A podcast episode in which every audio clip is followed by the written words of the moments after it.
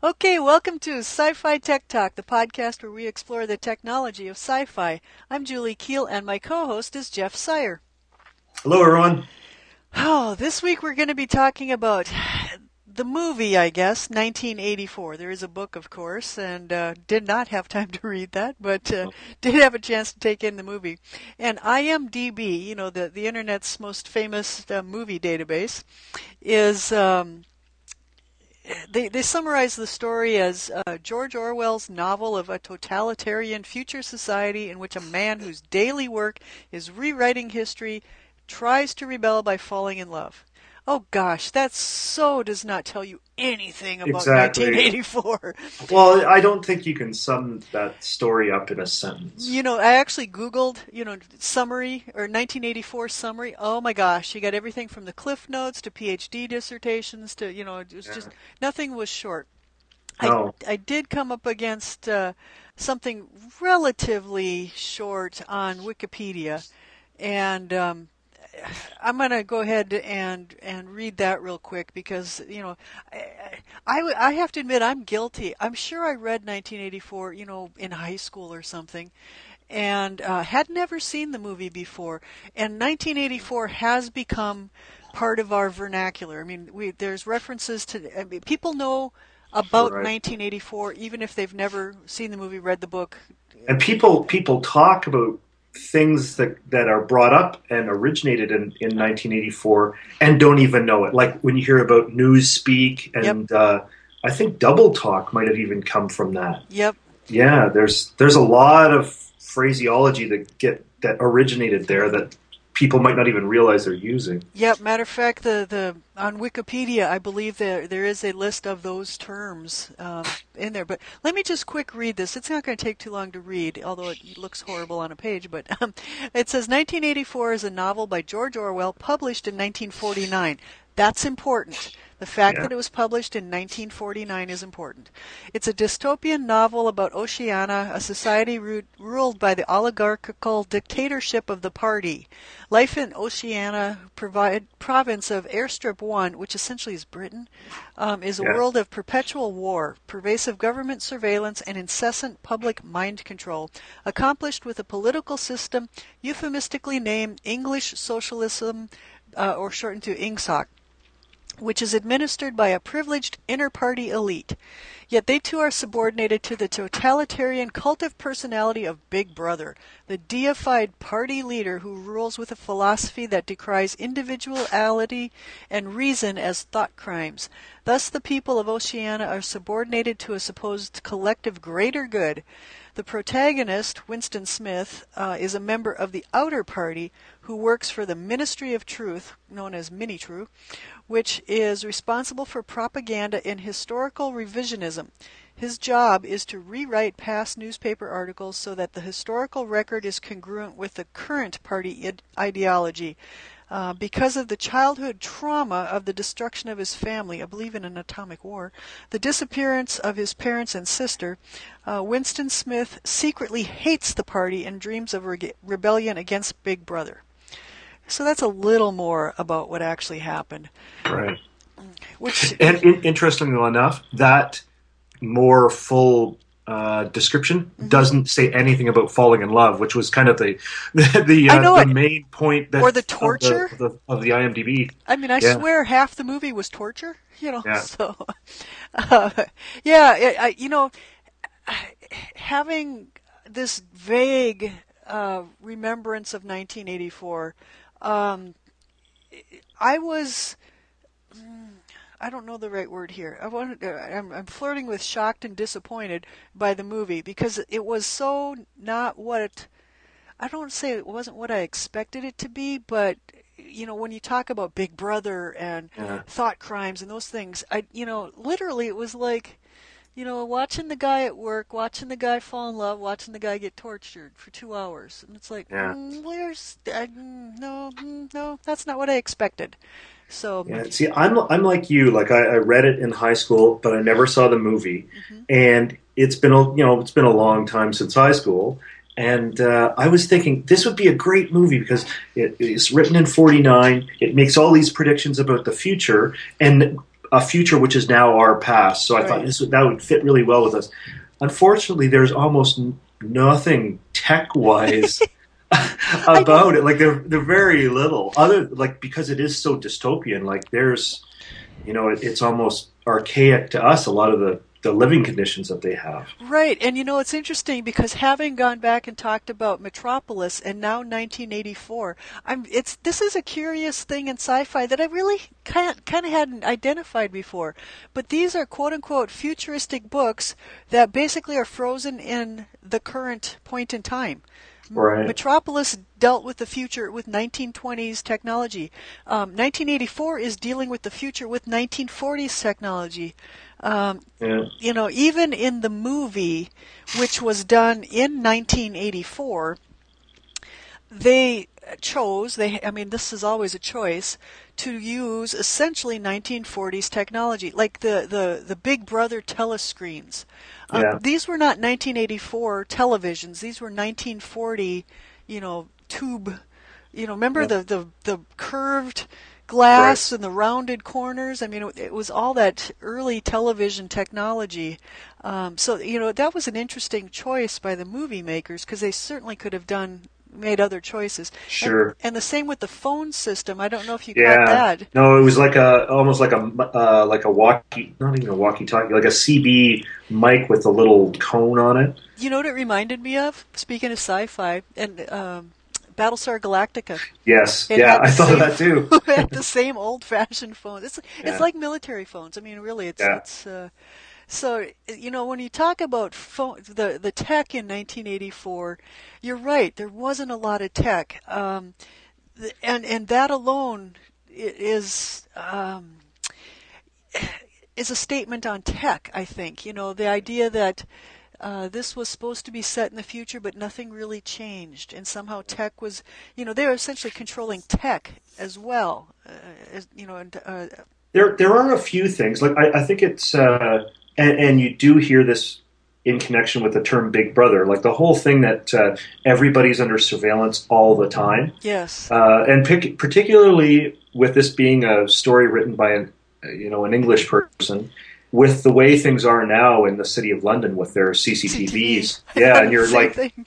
yeah, you're like just on your walk to work, you would be captured by a hundred different cameras. Yeah, uh, you know, um, and the the pervasiveness of that Big Brother, the fact that it, I mean, it, the Ministry of Truth was a precursor to the cubicle farm, Right. and in every cubicle was a telescreen, and Big Brother literally was glaring at you the entire day, um, and so you you dare not, you know, blink or sleep or you know scratch your nose or anything. Um, and and what's interesting too, as far as the tech of that, or maybe the psychology of that, is is it was that same constant picture of Big Brother glaring at you.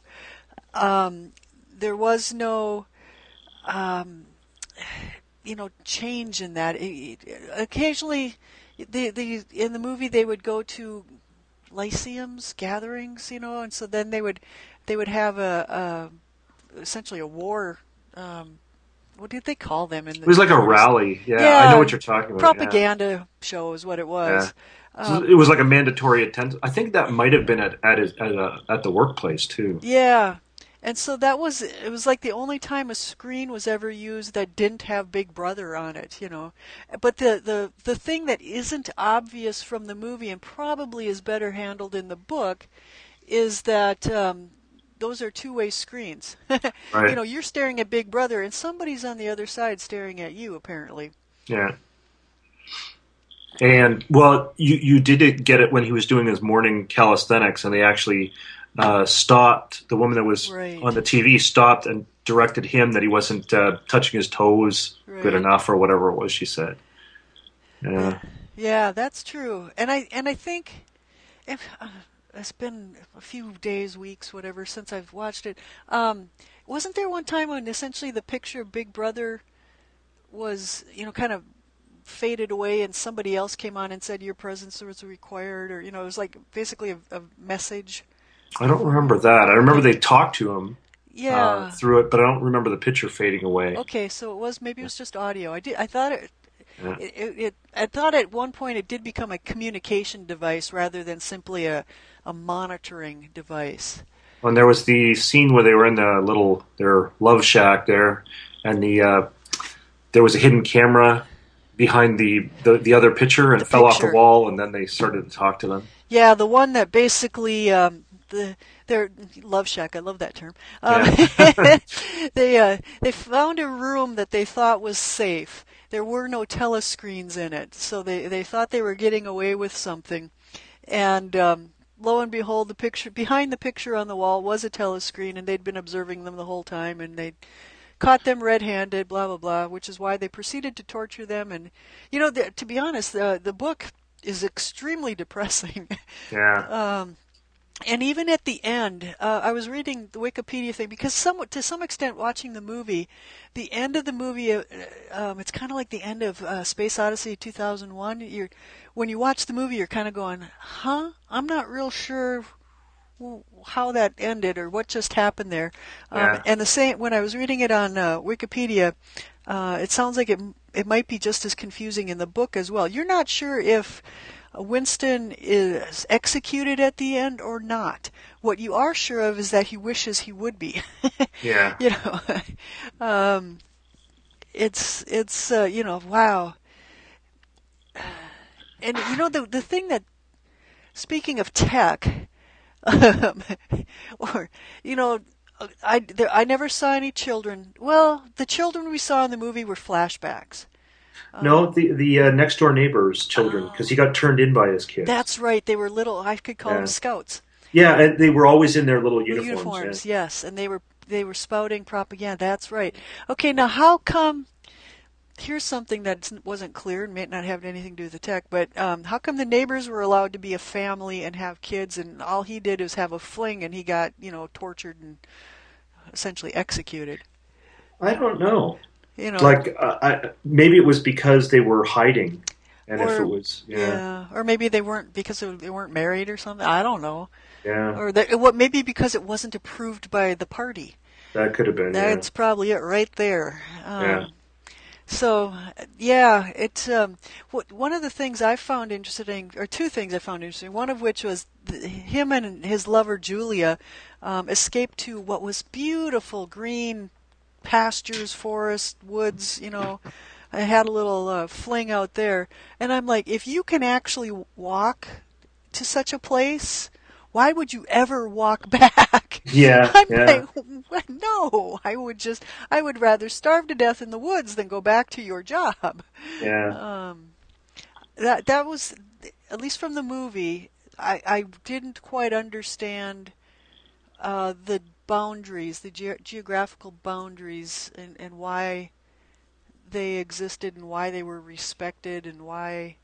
Um, yeah. I don't know. Like, uh, he obviously had to get when he went out there. He had to make up a story that he was part of the walking club or something like that. He had some something that he said when he was getting on the train to go out to the country. That's right.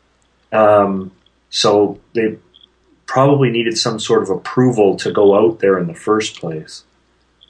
Yeah. The, the other thing that totally blew me away too is the food. You know, uh, you talk about your cafeteria slop. Uh, Yeah. yeah. There was nothing appealing about that. Nothing. Nothing at all. I mean, prison food is better than that. The the the bleak surroundings, the t- the skimpy servings, the slop, for lack of a better term, it truly was slop. Um, you know, it it really uh, the the the idea that um, Orwell was predicting a future where um, you know, you know essentially the t- the t- the only tech in 1984 was all being used for negative things, you know, essentially Yeah. surveillance or uh, re- revising history, you know. Uh, right. uh, so it, it's kind of a um, as much as there's not a lot of tech in it, I think it's the what's telling from this one is the way the tech is used. You know, basically it's being used for evil. One of the things that I did think about his job, um, about how he was re- revising the future, do you find that today with with the internet and with everything that that what that our past is more f- kind of almost flexible than it was maybe when we were kids? You know, that's that is one of the reasons 1984 is a classic. Yeah. um, it raises a lot of issues that you know we are struggling with and will continue to struggle with, and that is definitely one of them. You know, the idea that if the Encyclopedia Britannica is no longer being printed but is only Right. online. Um, I've got to read this. It was actually Rod Roddenberry, I believe, or maybe it was Ken Ray. Anyway, somebody um, recommended a book. What's the name of it? Oh, do I have it handy? Um, I think it's just called The Transparent Society. And, uh, or is it called Reality Check? Let me see if I can find it real quick here. Is this uh, a story by uh, Cory Doctorow? No, Oh, okay. Yeah, well, maybe uh, maybe that was part of the conversation as well. I think the one I'm thinking of is Reality Check. Oh, where's the iPad? Anyway, but uh, basically the argument that was supposed to be in that book was the idea that or maybe con- totally confused where the source came from that the the the best counter to um, this idea of revisionist history and, and people changing things and people even the privacy the whole privacy thing is um, you know people get concerned when they find out that uh, their um, cell phone company tracks them and can tell you you know every Right. website you've visited and and what your bank account number is I mean they have everything um, and the the argument was that's okay the question is what are they doing with it Right. um, so the the best counter to um, collecting all that data is transparency with what they're doing with it. You know, fine, go ahead and collect it. Just let me know what you, what you're doing with it. Um, so I think that's one of the things that you know 1984 brings up is that um, they were going back and they were controlling it, the information so tightly that there was no alternate. I mean, because like even with the like Encyclopedia Britannica, or even you know, oh heck, Mitt Romney in the U.S. this week released an app and had a misspelling of the word America. You know what? You can't go. I mean, you talk about revisionist. It didn't take long that that that typo was corrected, but do you think that typo will ever go away? No, um, because too many people saw it, captured it, you know, socked it away, stored it various places and whatever. So I think that's one of the ways that uh, we counter that. But in the in the movie 1984, the party would you know would have had control over all of that. They wouldn't you would not have been able to uh, keep your own private copy. Matter of fact, um, Winston had a little um, journal uh, Right. that he tucked into the wall, which I'm sure. I mean, I couldn't remember how he managed to get away with that, but Oh, it was he had a loose brick Yeah. that he uh, pulled out and he had had it hidden in the wall. how did he get away from the cameras, though? Oh, because every time you saw him writing in the book, he he pulled his chair right up to the wall where the where the TV was, so he was against the wall and the TV couldn't see him. Couldn't see He was him. like in a blind spot. Yeah, cool so you know so it's it's things like that where you know individuals keep some sort of um, and it doesn't even have to be individuals but you know there are right. places alt- alternate places where alternate versions um, are kept. You know when somebody changes something and, and whatever. I, it, it's the the challenge going forward is going to be figuring out who's right and we have that problem already the minute they they invented writing you know they always say history is uh, written by the victors hmm um, you know, th- there there's revisionist history that's been going on for, um, well, forever, um, Yeah. at least during, during history, and you know maybe the electronics, the internet. Uh, technology makes that easier but I also think it might make it easier to spot it and dissect it too, or to argue with it. The thing is, if you have, um, if you have everybody, has a, uh, the internet available to them, but if nobody uses their brain to think, right? That's it. You still just swallow everything hook, line, and sinker, right? Yep. So, And I think that is exactly the message of 1984.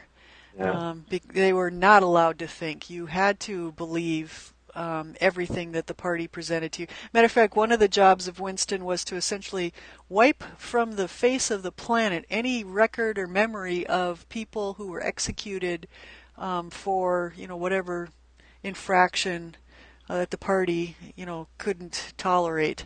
Um, Right. So not only do you know you, you wouldn't get a notice in the paper saying that you know such and such a person was convicted of thought crimes and has been executed for those crimes. yeah. Um, they'd be executed, and then any record of their birth, life, existence, jobs, family would just go poof. yeah. Um, yeah. I, I just finished reading a book about uh, Genghis Khan, and they were talking about like his birthplace in Mongolia, and that when the Soviets were, had control of that area, that uh, anybody who did any sort of looking research into the history of Genghis Khan, the Soviets would like, okay, well, that's not uh, you're obviously. Uh, uh, this is a nationalist thing, and uh, you're getting away from the party. And like these guys essentially were, were put in prison, and some of them were executed for just saying, "Hey, you know, like I don't think maybe Genghis Khan was as bad a guy as we've been led to believe because he did a, a lot of great things." Like, and they were killed for just like for about a guy that died, you know, 700 years ago, and really has nothing to do with anything today, right? And, and last I heard, I believe his DNA is like in one third of the population of the planet or something. You know. You know, I'd uh, I'd heard that, but they didn't mention that at all in this book. And uh, when they talked about his personal life, like it didn't sound like he was uh, running around making babies with like everybody. So, and uh, even though he did have many, wa- uh, I don't know how many wives he had, but he's he had the one wife that he married when when he was uh, uh, twelve, and they and she was more or less his rock for the whole time. Like, um, if you're interested in, in uh, Genghis Khan, there's a great uh, movie by uh, they made it by the government of Tajikistan, I think. Uh, or where's where's Borat supposed to be from? It was from. Kazakhstan. Kaz- it's Kazakhstan that made it, and uh, it's just called Mongol. It's now it's filmed in Tajik or something like that, and it's subtitled in English. But wow, and it's it shows his birth up into the time that he uh, started to unite the tribes, and it it it's very much from what I read in this book. It's very close to his life, and uh, it really is a love story about him and and uh, his wife. Borsh Borshak, I think her name was. Okay. Yeah. Well, I I don't know that much about Genghis Khan. I, I'll be the first to confess that. Uh. but knowing wars back then, it may not have been his wife that spread the DNA around. I mean, that was part of the victory or the spoils of war.